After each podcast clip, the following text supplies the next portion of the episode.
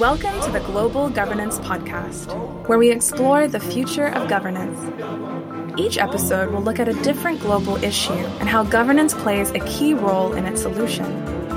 From climate change to gender equality, from corruption to peace and security, we invite experts to explore a thought provoking game of what if and why not, positing a world in much closer international cooperation.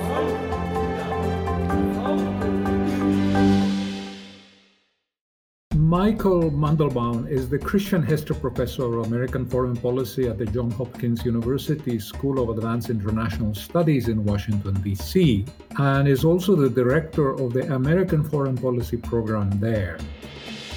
He has held teaching posts at Harvard and Columbia Universities and at the United States Naval Academy.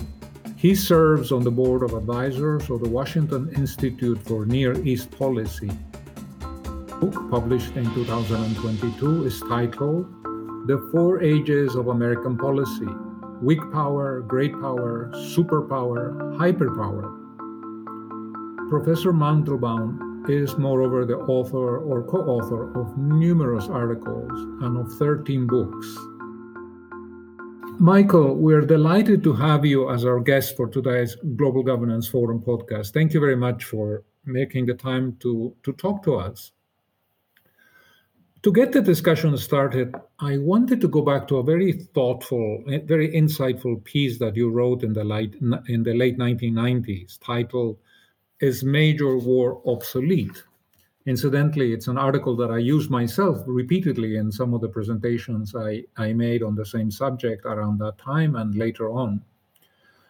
You persuaded me by the ideas that in a fully independent world, the costs of major conflict had risen substantially, and that in any case, war was no longer perceived as a, as a noble enterprise, as a legitimate expression of one's love for, for country and so on. In fact, perhaps it's fair to say that war increasingly was perceived as a criminal enterprise. Um, I think that notwithstanding the fact that many of the arguments that you put forward at that time remain valid. Here we are in 2022. We're in the middle of a de- devastating war in the Ukraine, and many see a possible future conflict between the US and China as a distinct possibility. So, for the benefit of our uh, listeners, share with us briefly your thinking about war at the turn of the last century and how you would answer that question today. I refer, is major war obsolete? Well, thank you, Augusto. It's it's a pleasure to be with you and your listeners. And the question you pose could not be more important. Um, to uh, give some context of uh, the the original article, is major war obsolete? Um, I let me turn to uh, my new book that you were kind enough to mention uh, the, the, the, Four Ages of American Foreign Policy Weak Power, Great Power, Superpower, Hyperpower. The article to which you referred was written during the period in which America was what I call the world's hyperpower. It bestrode the world like a colossus. It had no serious challengers and faced no major security threats. And it was in that context that I argued that major war had become obsolete. Now, uh, in technical terms, the war in Ukraine is consistent with that argument because I define major war as a war between and among great powers. And the United States, a great power, is not directly at war with Russia, although the United States and, of course, NATO are assisting Ukraine. But having made that technical point, there's no doubt that the world looks different. Uh, the status of war looks different. Uh, and uh, that is because the era of the American hyperpower has ended. And by my reckoning in uh, my new book, it, it ended in 2015 Why did it end? Well, for that, I go back to my previous book, The Rise and Fall of Peace on Earth. There, I describe the peaceful world that emerged from the Cold War, but argue that that unprecedentedly peaceful world came to an end because three countries decided to challenge the political status quo in their regions, including by force. Russia in Europe, China in East Asia, and Iran in the Middle East. As long as these countries pursue revisionist policies, as long as they try to upend the status quo and obtain more power and territory for themselves, the kind of peace that I described in the wake of the Cold War does not obtain. And in The Rise and Fall of Peace on Earth, I attempt to explain why the policies of, of these three countries changed, why they became more bellicose and aggressive. It's a complicated story in each case, but uh, a common feature of these three countries is that each of them has a government that is autocratic, that does not have the kind of legitimacy that democracy confers. Uh, China and Russia have depended for such legitimacy as Mr. Putin in Russia and the Communist Party in China have on economic growth. But Russian economic growth has all but stopped, and this was true even before the attack of February 24th, 2022 on Ukraine. And China's economic prospects have become dimmer. The double digit annual economic growth that the Communist Party was able to deliver for three decades is now no longer possible. So, to fill the legitimacy gap, I argue, these two regimes undertook policies of aggressive nationalism to divert their populations from their relative economic failures and to present themselves as defending the nation against predatory enemies, in both cases, the United States. And of course, Iran, being an ideological power, has had that approach to foreign policy since the Iranian Revolution of 1979. So, to sum up, I think it is true that major war is not quite as obsolete as it was when I wrote the article to which you refer in the 1990s. I take the major reason for that to be the domestic regimes of these three countries, which, for different reasons, but also for common reasons, are pursuing aggressive policies from which it follows that the solidification of peace requires regime change in all three countries. But unfortunately, the rest of the world, the world that believes in peace, that believes in effective global governance, does not have the means to change these regimes. We can deter them, and that is what NATO is doing in Europe and what the United States and its allies are attempting to do toward Iran in the Middle East and China in East Asia. But we cannot have the kind of world we would really like as long, I believe, as those regimes are in power. Thank you. Thank you for those very clarifying remarks, uh, Michael. Um, in 2020, uh, we commemorated the 75th anniversary of the adoption of the UN Charter and as you can imagine, there was a lot of soul searching about the dysfunctionalities of the global order that came out of San Francisco in 1945. As you know, the UN Charter has remained frozen in time and contributed in no small measure to the ineffectiveness of, of the organization. Even if uh, you know, we celebrate, and that was the case in 2020. We did celebrate, you know, some of the undeniable achievements of the UN. I'm thinking decolonization. I'm thinking a much stronger legal framework for human rights. Uh, you know, good work done over the decades by some of the specialized agencies. Uh, I'm thinking in particular the elimination of smallpox in the in the 1980s, uh, which was spearheaded by the World Health Organization. Even if you give credit to the UN for all these achievements, there is a concern that uh, at a time when we need to strengthen international cooperation to address major global challenges such as climate change, the UN, perhaps by design, is not up to the task. Do you share this pessimism? Uh, might there be a moment uh, when the international community revisits a rethinking of our global order in a way that we attempted to do in 1945, and that perhaps to some extent the European Union in recent decades um, has been doing, although in a, in a regional context. Another uh, extremely important question, and uh, I can begin my answer by going back again to my new book, uh, The Four Ages of American Foreign Policy. I spend quite a bit of time discussing Woodrow Wilson's effort to establish the League of Nations after World War I. It was, of course, established, but without American participation. And incidentally, uh, my analysis does not conclude that if the United States had joined, that could have prevented World War II. But that's a- an historical question.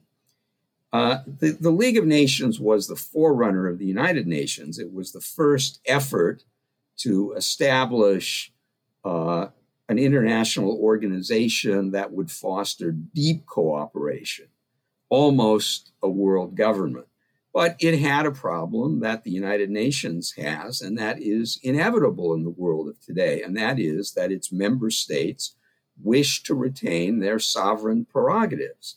So uh, the existence of national sovereignty limits what an international organization can hope to achieve. Nations wish to be independent, wish to make their own decisions, and that will be true for as far and into the future as we can see. Therefore, it seems to me that uh, an appropriate verdict on the United Nations after 75 years is the one that the uh, the British lexicographer and writer of the 18th century, Samuel Johnson, returned on a dancing bear. He said, The wonder, he said, it is not done well, but you are surprised that it is done at all. Given the nature of international politics, it is in many ways impressive what the United Nations and other international organizations have managed to achieve. Now, there is a case that the demand for international cooperation in our increasingly interdependent world exceeds the supply of it. And that raises the question of how we can get more international cooperation. Uh, my own view on this goes back to a point that I made previously. Um, the countries that are best able and most inclined to cooperate are democracies for all kinds of reasons. And of course, the international organization with the closest cooperation is the European Union, which is an organization of democracies. Therefore, the further democracy spreads, I believe, the better will be the prospects for closer international cooperation and the stronger and more effective will be organizations such as the United Nations and other international organizations. Unfortunately, as I describe in the fourth section of uh, the Four Ages of American Foreign Policy, it really isn't easy, and in some cases, it isn't possible to foster democracy from the outside. Uh, the United Nations, other international organizations, and the world in general would be far better off if Russia and China were democracies. But unfortunately, we lack the means to accomplish that. And so we cannot say when, if ever, those countries will become democracies and make greater and more willing contributions to the kind of international cooperation that the 21st century needs. Yes, I, I, I, think I would agree with you, Michael. Let me let me sort of go back a little bit to something that you said in response to my first question when you were talking about Russia, Iran, and and China uh, at the turn of the sort of the end of the Cold War. Um, you have written that you oppose NATO expansion because, I quote, it violated the letter and the spirit of that order and placed it in jeopardy. Um, I assume it is the order that came out of the end of the Cold War. Could you perhaps elaborate more on, on what you meant and in which ways was NATO expansion seen by you as, as uh, harmful or maybe not beneficial? And in this context, of course, I have to ask you are you surprised that traditionally neutral countries like Sweden and Finland now see NATO membership as an important element of their future security? Yes, um, another very good question. I should say at the outset that we are in a different world now than we were in when NATO was initially expanded in the mid 1990s. Uh, so I do not oppose the expansion of NATO now.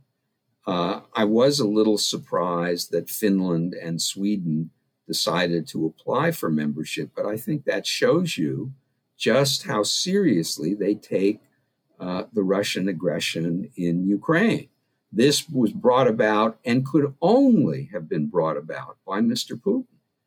Um, the uh, I should also say that um, I I uh, I do I do not not only do I not oppose helping Ukraine resist Russia, I'm very much in favor of it, and I do not believe for a moment that Mr. Putin's rationale for the war, among among other, among the component parts of which was that uh, Ukraine was about to join NATO and NATO was seeking to destroy Russia, is remotely plausible. I don't think it's true. I don't even believe he believes it. He's just looking for a pretext to uh, justify the war to the Russian public. But I do believe that the uh, expansion of NATO in the mid 1990s had something to do with this war, contributed to the trends that culminated in this war. I was against it in the mid 1990s because uh, various Western leaders had promised, first Mr. Gorbachev and then Mr. Yeltsin, that NATO would not expand eastward. Uh, I was against it because we had uh, what I describe as a common security order, the best European security order we have ever had that had emerged from the Cold War and that I describe in the four ages of American foreign policy, which brought greater security to the continent than ever before, and that had as one of its cardinal principles that all changes in security arrangements would have to be acceptable to everyone. This was done without Russian participation and against Russian wishes. I was opposed to NATO expansion as it was practiced as well because the Russians were told that they would never be allowed to join, which I thought was uh, a mistake. I think we should have had an all European security order, and I hope someday we can have one, although not with Putin in charge in Russia. What I feared at the time, and what many who opposed NATO expansion feared at the time, was that this would cause a backlash in Russia, would turn Russian opinion against the West, against NATO, against the United States, and would set Russia off onto a different path in foreign policy than the one that it had followed since the collapse of the Soviet Union.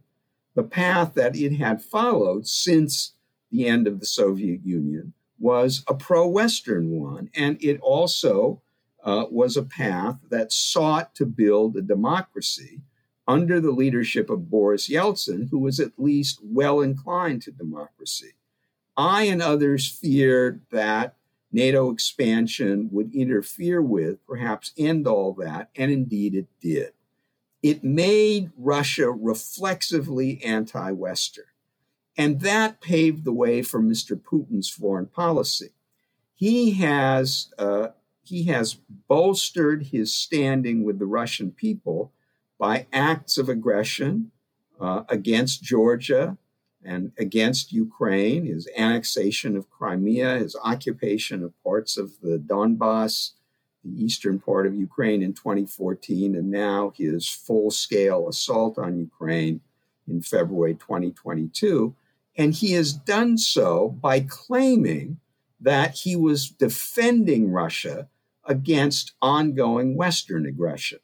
That is not true, but I believe that NATO expansion made it far easier than it would otherwise have been to sell that proposition to the Russian people, uh, who are his principal constituency. So uh, I believe that NATO expansion, through many intermediate steps, helped to contribute unintentionally entirely, but did help to contribute to Russian aggression in Ukraine. And yet, Michael, if I could just ask a subsidiary question, um, there seems to be no sort of conceivable strategic benefit for, for Russia as a result of this this war in the Ukraine. No, I mean just look at what is happening. Um, it's a protracted conflict, which is going to be very difficult to win in military terms. And uh, along the way, the Russian economy is literally being destroyed by the sanctions. What is there for him to gain? I believe that uh, this war has not gone at all as Mr. Putin had planned. He thought that he would be able to seize all of Ukraine in a few days with little bloodshed, relatively uh, costlessly, that the elected Ukrainian government would flee and that Russia could then annex Ukraine, which would fulfill his ambition to restore as much of the old Soviet Union as possible, to become the most powerful country in Europe, and to present himself to the Russian people as the restorer of Russian greatness. Had the war gone as he believed and intended, he could plausibly have accomplished those goals. But it didn't go that way. So why is he persisting? Well, I believe he's persisting because to admit failure and to, and to withdraw would be humiliating for Russia and especially for him. And my supposition, although I do not have any direct evidence for this, is that Putin believes, and he may conceivably, conceivably be right if he does believe it, that he could not remain in power if he had suffered a humiliating defeat in Ukraine. Therefore, he's hanging on and trying to gain something at great cost to Russia and at even greater cost to the Ukrainian people. That is a tragedy, a disaster, and a crime. But I believe, at least as far as I can tell, that that is his calculation. Interesting. I think I would tend to agree with you. Um, let's shift gears a little bit and uh, I want us to talk a little bit about the our unraveling nuclear order. Um, in the middle of the Cold War in 1968, the United States and the Soviet Union negotiated the Non-Proliferation Treaty, and eventually persuaded you know many other sovereign states to sign it and promise not to acquire such weapons for themselves. In recent years, however, we have seen sort of the imploding or unraveling of, of the nuclear order that maintained the peace between the nuclear states during many decades. We can see today steps taken in the opposite direction. For example, in the Middle East, uh, it's very well known that Iran has recently made considerable progress with uh, uranium enrichment uh, following the collapse of the Iran nuclear deal negotiated by the Obama administration.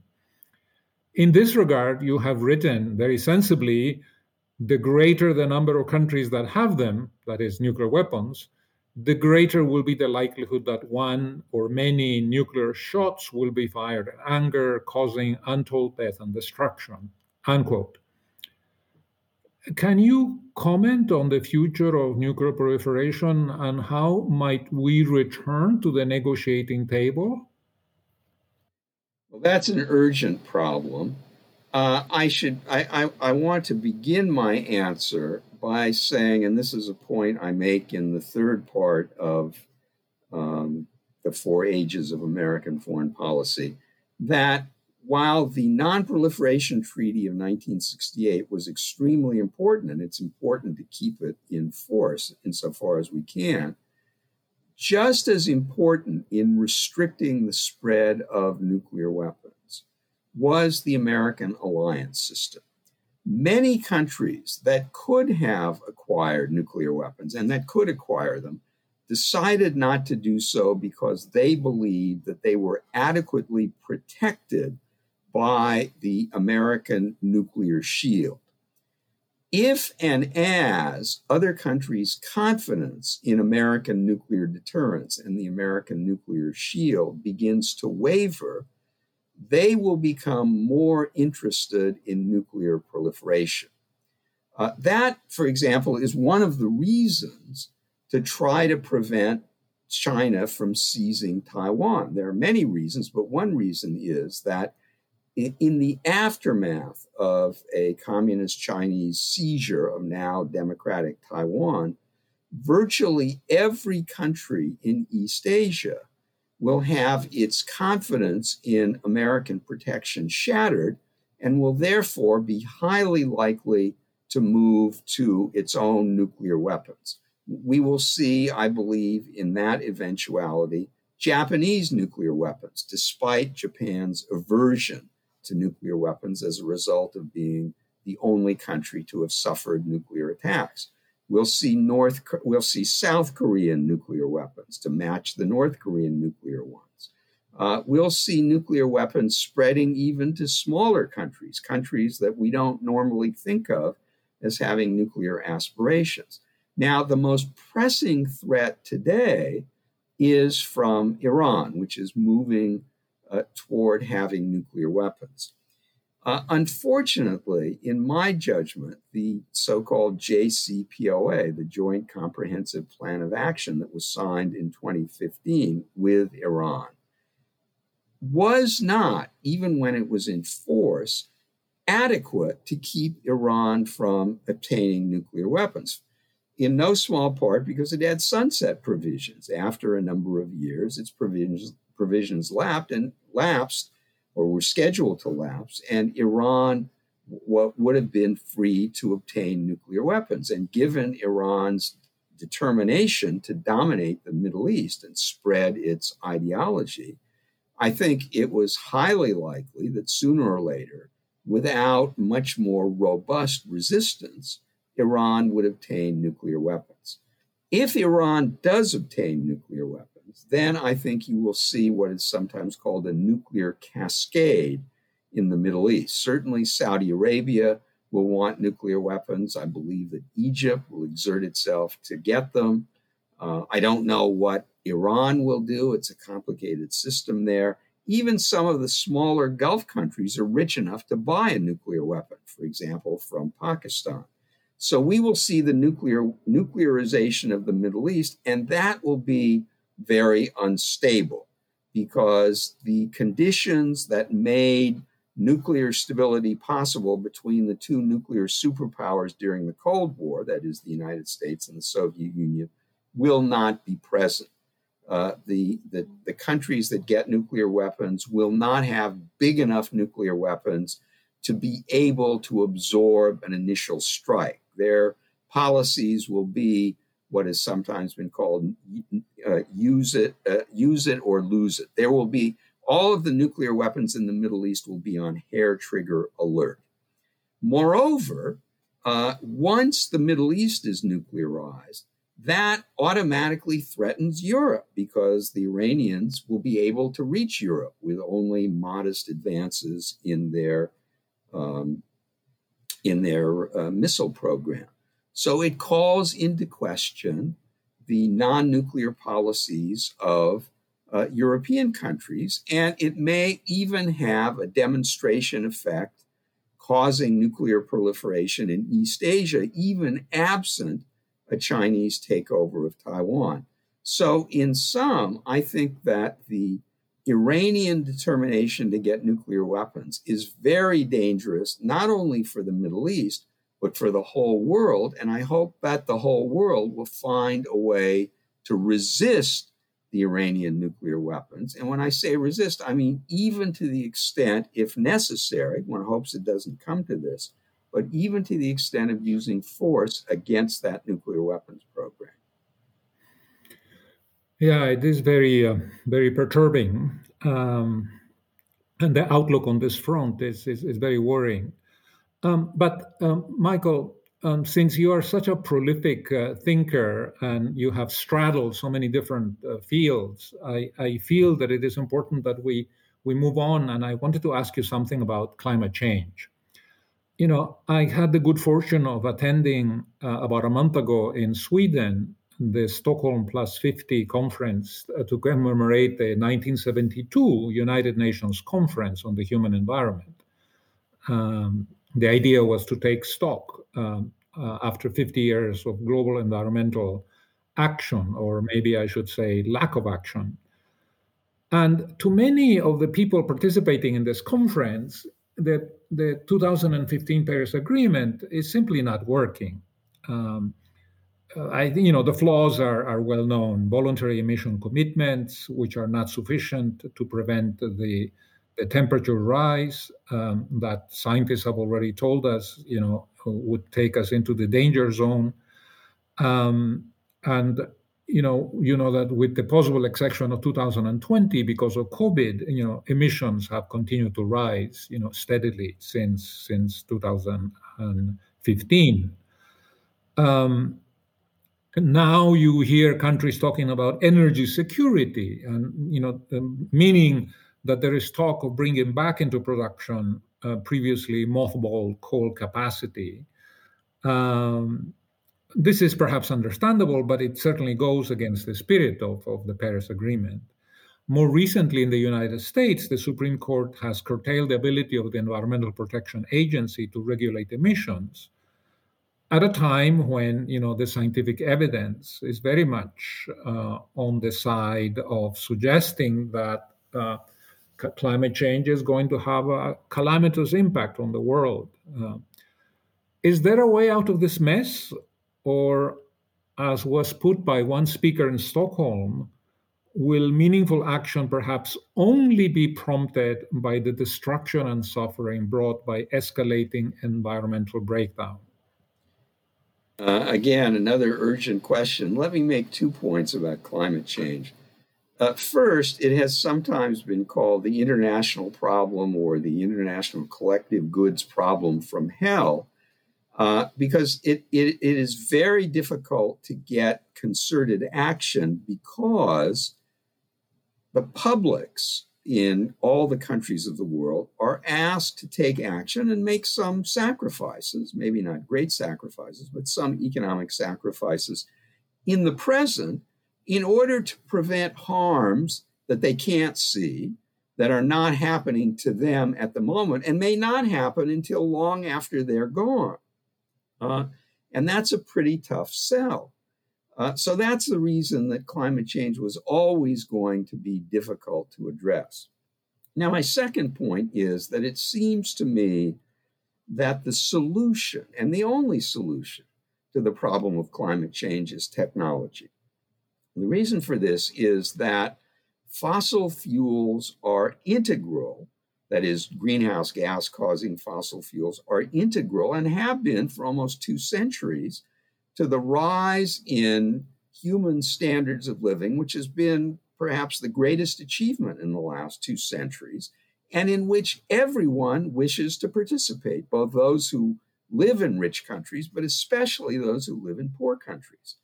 They are not going to give up fossil fuels unless and until there are non polluting substitute sources of energy that can sustain their current standards of living and can contribute to economic growth and a rise in those standards of living. Uh, I was very impressed by Bill Gates' recent book on climate change because he goes through all the uses of energy and shows how distant we are from having on a large scale non polluting sources of energy to uh, satisfy those needs. We're very far away from having the technology that we need. Uh, therefore, it seems to me uh, that a, a three pronged approach is necessary, certainly in the United States. And incidentally, uh, it's not happening at the moment. Even the current administration, which is committed to trying to do something about climate change, is not doing uh, any of the three things that I think are necessary. First, I think we need a carbon tax. We need to put a price on carbon, which will give people incentives to use less of it. It will lead to conservation and innovation on the old principle that if you want less of something, tax it. Well, we want less of greenhouse gases and we ought to be taxing them. That tends to be a heavy lift politically, in the United States at least. But if it's really the case that climate change threatens the future of the planet, then politicians ought to be willing to do what is necessary and expend the political capital that is necessary to take one of the most important steps to cope with it. The second important step is to invest far more in research and development on energy technology. Uh, we're, we, we need to invest, and this is a point Bill Gates makes, some multiple of what we're investing now, precisely because it is technology, and I believe technology alone, that will save us, that will give us the possibility of mitigating whatever the effects of global warming are going to be. And of course, we don't know what those effects are. They may not be so severe that the world cannot adapt to them, but they might be more severe. We simply don't know. And so it's important to take out insurance. The third approach, the third prong of the approach, has to do with one particular technology. The major source of greenhouse gas is electricity generation. And we do have a non polluting way of generating electricity, and that's nuclear power. But in the United States and in parts of Europe, we've all but given up on it.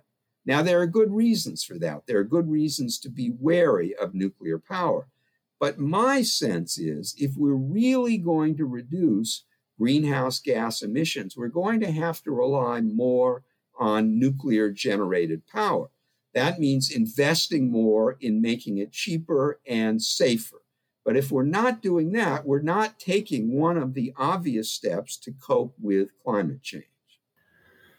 Thank you for that very cogent reply and analysis. Um, I wanted to go back to, to one of your books, uh, The Rise and Fall of Peace on Earth.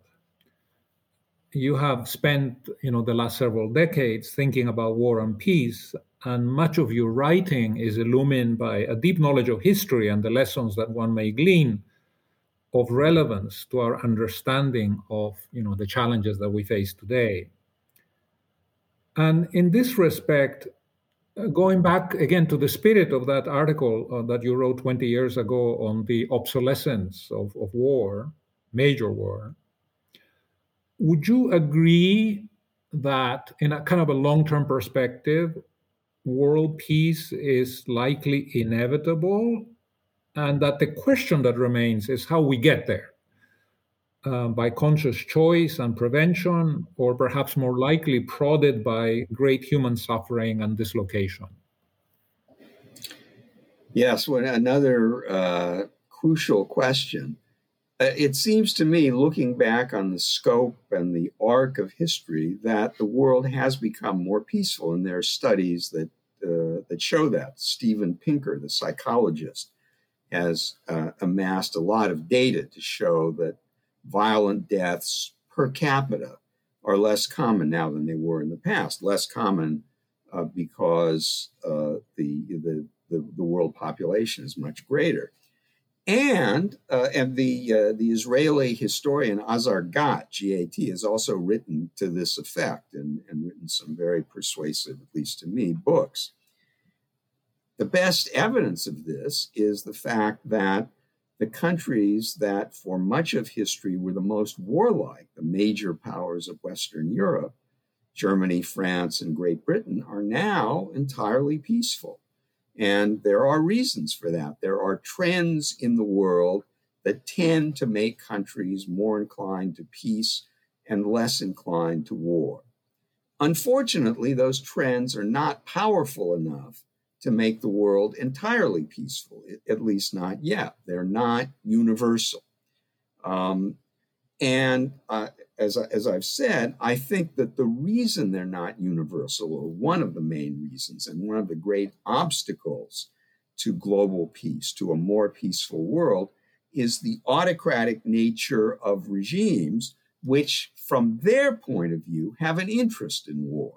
War has been very good to Mr. Putin until Ukraine, so it's not surprising that he uh, employs it. Uh, so we come back to the question of regime change. But uh, you raise the question of whether, if we do proceed toward peace, it will be because countries and individuals learn, or because we have wars that are so terrible that there seems to be no alternative to peace.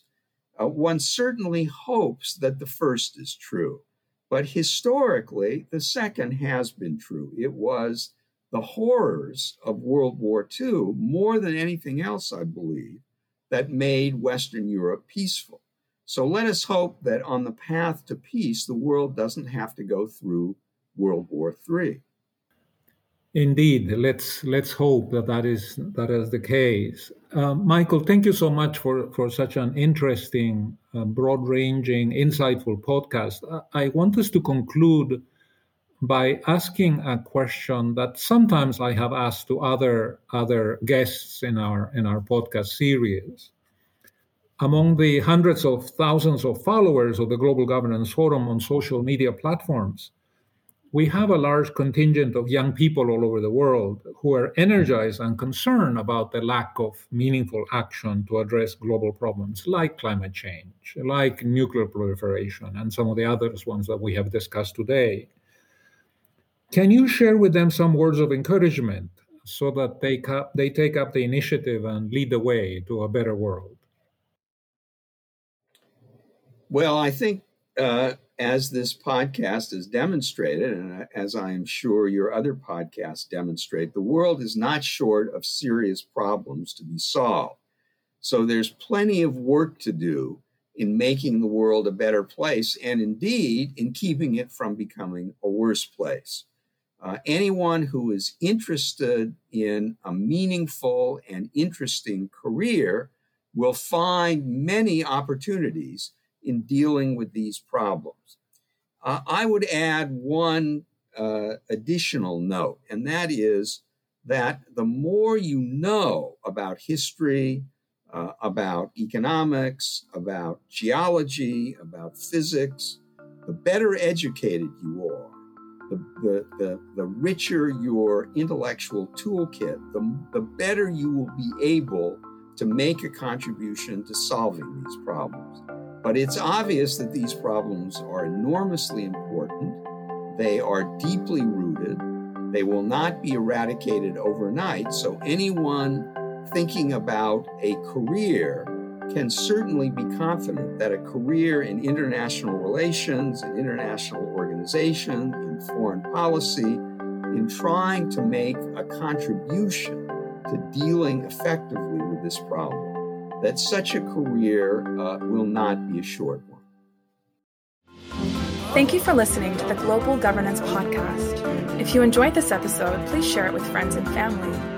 To learn more, please visit globalgovernanceforum.org and join the conversation.